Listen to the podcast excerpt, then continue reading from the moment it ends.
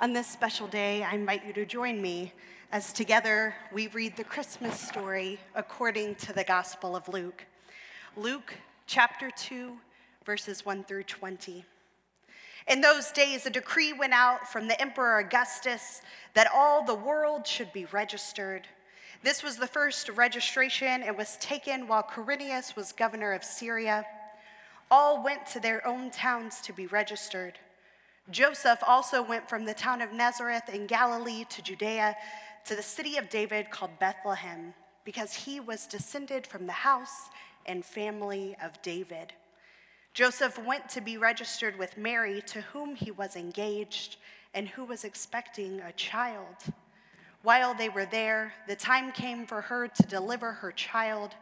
As she gave birth to her firstborn son and wrapped him in bands of cloth and laid him in a manger, because there was no place for them in the inn.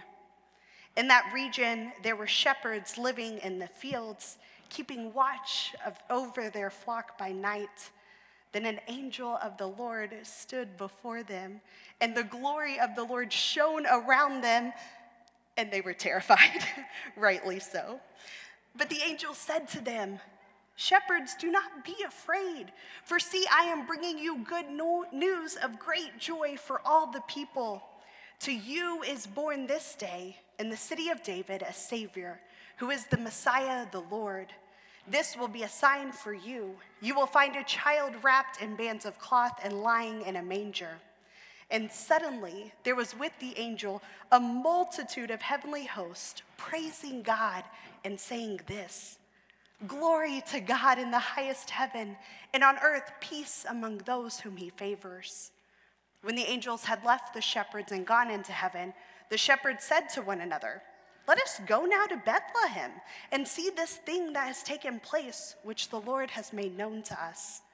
So the shepherds went with haste and found Mary and Joseph and the child lying in the manger. When the shepherds saw this, they made known what had been told to them about this child, and all who heard it were amazed at what the shepherds told them. But Mary, Mary treasured all these words and pondered them in her heart.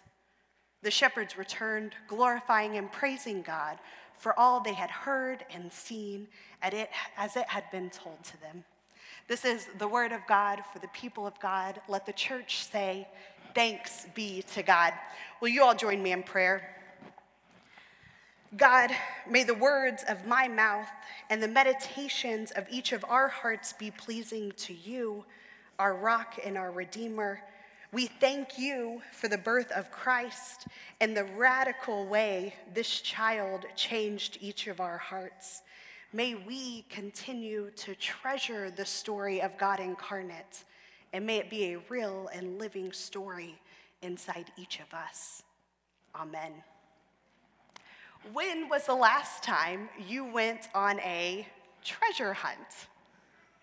Maybe it wasn't like the pirates that we see in movies or read about. It could have been maybe geocaching or a scavenger hunt. Maybe it was even a little more casual than that. Maybe it was a search for the perfect gift. Or, you know, maybe it was looking for that long lost beloved item that you're so sure is in the garage somewhere. I can remember a few years back trying to accumulate all of my old beanie babies because I was always told that one day they'd be worth something only to find out that selling them seemed like way more work than it was worth. And maybe I didn't really have all that rare of beanie babies after all, but as a child, I was sure one day I would be raking in the gold.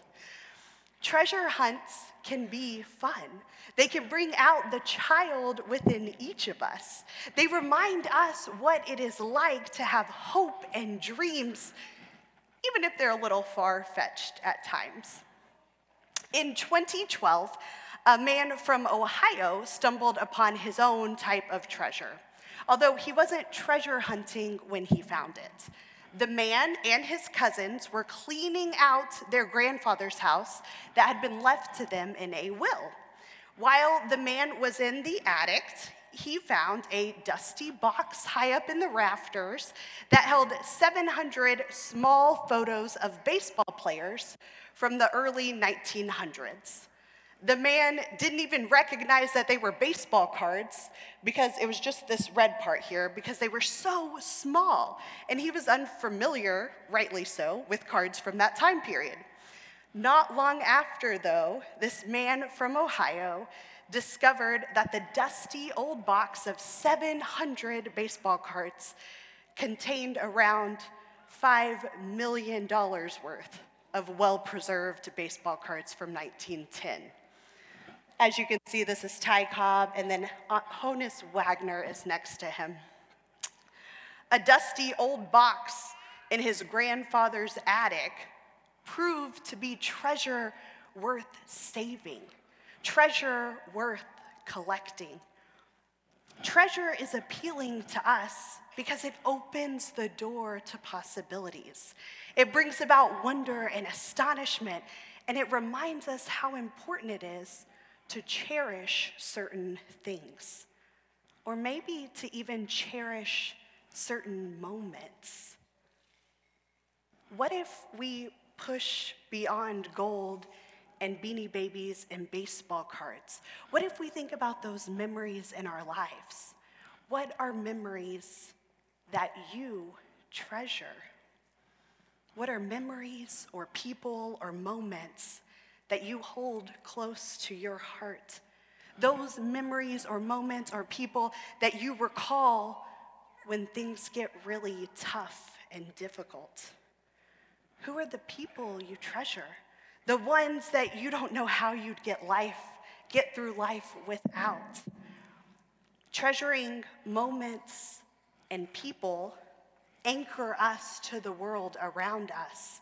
They show us what we hold close to our hearts, and they give insight into our priorities and what we truly cherish in life. I'll ask again what's a memory that you treasure?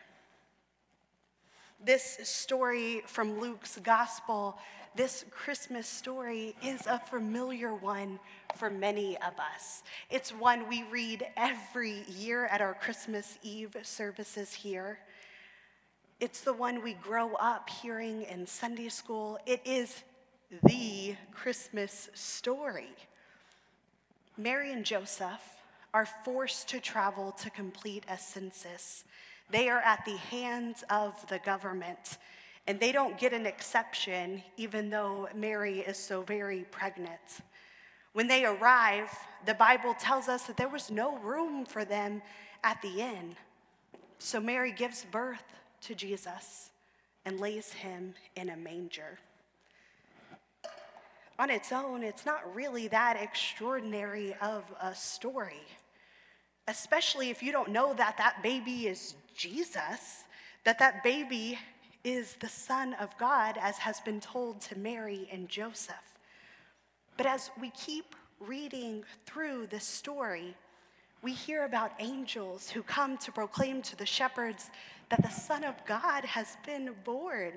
It's good news of great joy. It's a promise of healing, of saving, of renewal. And when the shepherds go to find the family, they relay what they've been told by the angels to Mary and Joseph and everyone around. And everyone rejoices and is so filled with joy. It's a pinnacle moment. If this was a movie, you can imagine all of the joy and the party everyone's having, and then the camera just will scan to the room where you see Mary by herself, sitting kind of away from the excitement and just soaking up everything she's hearing and everything that's being said. Luke 2, verse 19. Mary treasured all these words and pondered them in her heart. Even though this is a familiar story, and even though there's no mention of gold or beanie babies or baseball cards, there is something in this story for each of us to treasure this morning. just as Mary did all of those years ago. Because we each know that good news of great joy. We know the hope held inside of this baby born in a manger under an oppressive government.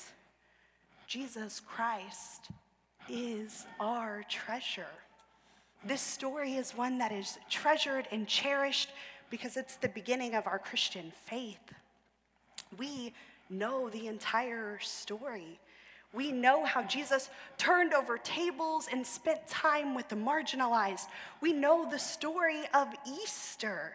We know how Jesus gives us grace and new life, and new life abundantly at that. On this Christmas Eve morning, the story of Christ's birth is one we cherish, it's one we cling to, because we also know the world that we live in. A world often filled with pain and hurt and loss and suffering. And when we are at our lowest, which we each will be at in this coming year at some point, this is the type of story we can cling to.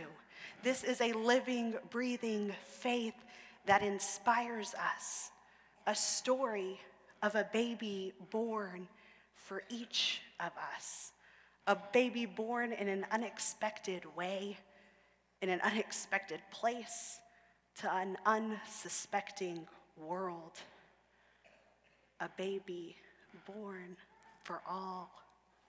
While this story may be familiar, it's one to be treasured anew every year because we are people desperately in need of hope, desperately in need of the good news of great joy. The traditions of Christmas are lovely. The presents are super fun. The baking is oftentimes delicious. The time with family and friends is, once again, oftentimes special. And still, Christmas is more than that. It's a space where we can come exactly as we are and celebrate the birth of a Christ that saves all of us the light in the darkness, the hope for the weary. What about this Christmas story speaks to you and your life? What is the part that you can cling to this year and cherish when things get tough? How has the Christmas story come alive in you? And how will we share this joy, this treasure with the world? When Jesus was born, there weren't gifts waiting under the tree or carols waiting to be sung. There were ordinary people who stopped and took time to notice the extraordinary. May we cling to the good news of great joy and treasure this most important story this morning. Amen.